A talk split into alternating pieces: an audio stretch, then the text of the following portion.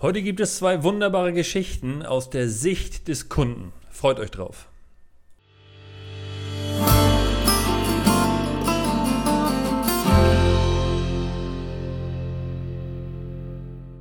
Heute ist die Tonqualität wahrscheinlich wieder ein Tick schlechter, weil ich im Homeoffice sitze und da nur das etwas schwächere Mikro habe. Von daher muss ich etwas lauter und kräftiger sprechen und hoffe, dass ihr mich trotzdem gut verstehen könnt. Ja, heute habe ich gar kein spezielles Thema für euch, sondern ähm, einfach zwei Dinge in meiner Wahrnehmung, die mir in dieser Woche passiert sind, die ich euch gerne mitgeben möchte, bei denen ich in äh, Wohlgedenken an den Geschäftsinhaber gedacht habe, als mir das widerfahren ist und gedacht habe, um Gottes Willen, was muss der wohl denken oder wie sieht es da in den Unternehmen wohl aus? Das erste, die erste Geschichte, die mir widerfahren ist, war im örtlichen Discounter, äh, wo ich ein Einschreiben abgeben wollte ein Einschreiben mit Rückschein.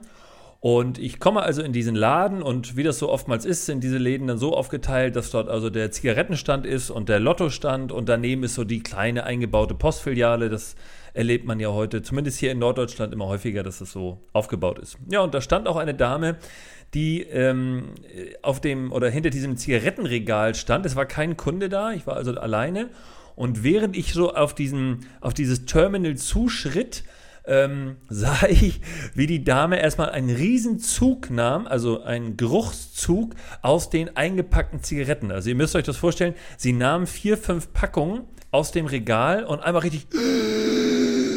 Sie roch dran und war sozusagen glücklich und selig und stellte dann die Packung wieder ins Regal. Da habe ich mich ja schon köstlich beölt. So, ich also ran an den Terminal oder an das Terminal, je nachdem, und äh, leg da Einschreiben mit Rückschein hin und äh, leg auch diesen ausgefüllten Rückschein schon dabei. Und da wir ja derzeit zu Corona-Zeiten immer diese, diese Plexiglasscheiben haben, höre ich dahinter nur, dass hier irgendwas in ihren nicht vorhandenen Bart murmelt. Und ich frage dann also etwas lauter nach und sage, ich habe Sie nicht verstanden. Was haben Sie gesagt? 5,50 Euro kam als Antwort. Äh, da war ich natürlich schon wieder total bedient, denn sie war einfach nicht zu verstehen. Es war akustisch viel zu laut um uns herum und diese Plexiglasscheibe hat den, Rest, den, den, den gesamten Rest äh, geschluckt oder weggenommen. Und dann diese genervte Reaktion äh, will also sagen, als Kunde hatte ich innerhalb dieser wenigen Sekunden, innerhalb von zwei Wahrnehmungsmomenten bei mir, ein komplettes Bild von dieser Mitarbeiterin und ihrem Job, auf den sie auf mich wirkend überhaupt gar keinen Bock hatte. Ja, und das Ganze ging dann so weiter, dass sie also äh, sprachlos sozusagen ihre Arbeit verrichtet hat. Ich habe 6 Euro hingelegt, sie hat mir stumm 50 Cent wieder hingelegt. Ich habe diese 50 Cent genommen und bin aus dem Laden geschritten, ohne ein weiteres Wort. Jemand anders würde jetzt vielleicht sagen, Servicewüste Deutschland. Für mich war es einfach nur ein Highlight, weil ich mir gedacht habe, wie schlecht ist diese Mitarbeiterin auf ihren Job eingestellt, beziehungsweise wie wenig Bock hat die zu arbeiten. Und jetzt könnte man natürlich sagen, ja, Stöbe, das kann uns ja egal sein, ich wollte doch nur einen Brief abgeben. Ja, stimmt. Aber diese eine Mitarbeiterin hat an dem Tag das Gesamtbild des Discounters für mich ausgemacht. Und wenn ich mehrere solche negativen Erlebnisse jetzt mit Kundinnen äh, bzw. mit Mitarbeitern dort habe und im Übrigen auch schon gehabt habe, welches Bild wird sich dann wohl von diesem Laden in meiner Wahrnehmung manifestieren? Genau. Und deshalb muss es euer Ziel als Unternehmer sein, eure Mitarbeiter so gut dabei zu haben und die richtigen Mitarbeiter an der richtigen Stelle zu haben, sodass euch das eben nicht passiert. Ja, und Geschichte Nummer zwei ist nicht minder spannend. Äh, ich habe in einem Unternehmen mitbekommen, dass es dort eine Art, ich will fast sagen, Dienstanweisung gab. Habe mich dann auch wirklich köstlich beölt über diese Anweisung, in der aus meiner Sicht ein eher ich sag mal, hartes Regiment an Mitarbeiterführung besteht und auch aus meiner Sicht völlig unzeitgemäß mit Mitarbeitern und Kunden umgegangen wird. Und ich bin dort ein großer Kritiker, was den Umgang mit, mit sowohl Mitarbeitern und Kunden angeht. Und das, das weiß die Geschäftsleitung auch.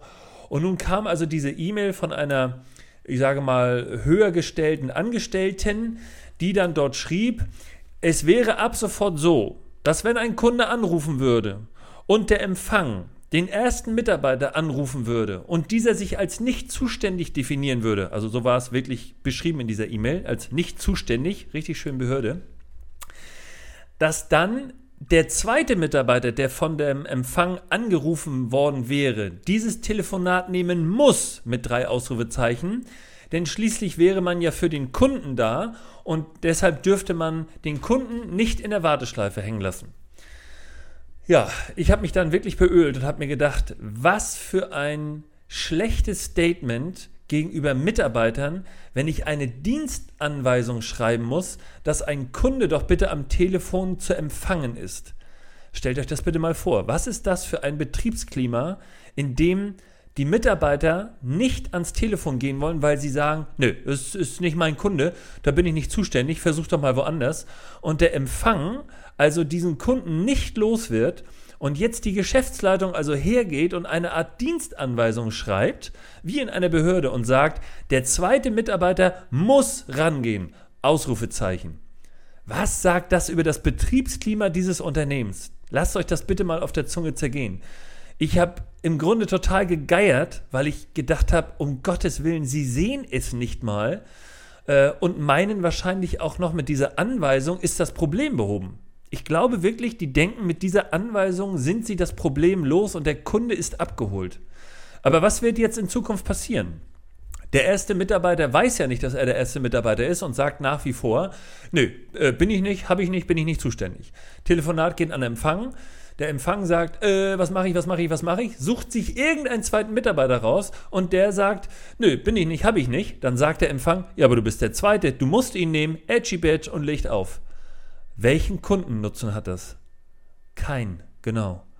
Aber das scheint egal zu sein. Statt also einen echten Kundennutzen zu generieren, äh, sagt man einfach, du musst als Mitarbeiter an das Telefon gehen, denn schließlich sind wir ja Dienstleister. Ob der die Frage beantworten kann oder nicht, spielt dabei gar keine Rolle, aber er muss rangehen als Verordnung oder als verordnete, als verordnetes Doing. Und dann noch dieser Satz dahinter, schließlich sind wir Dienstleister.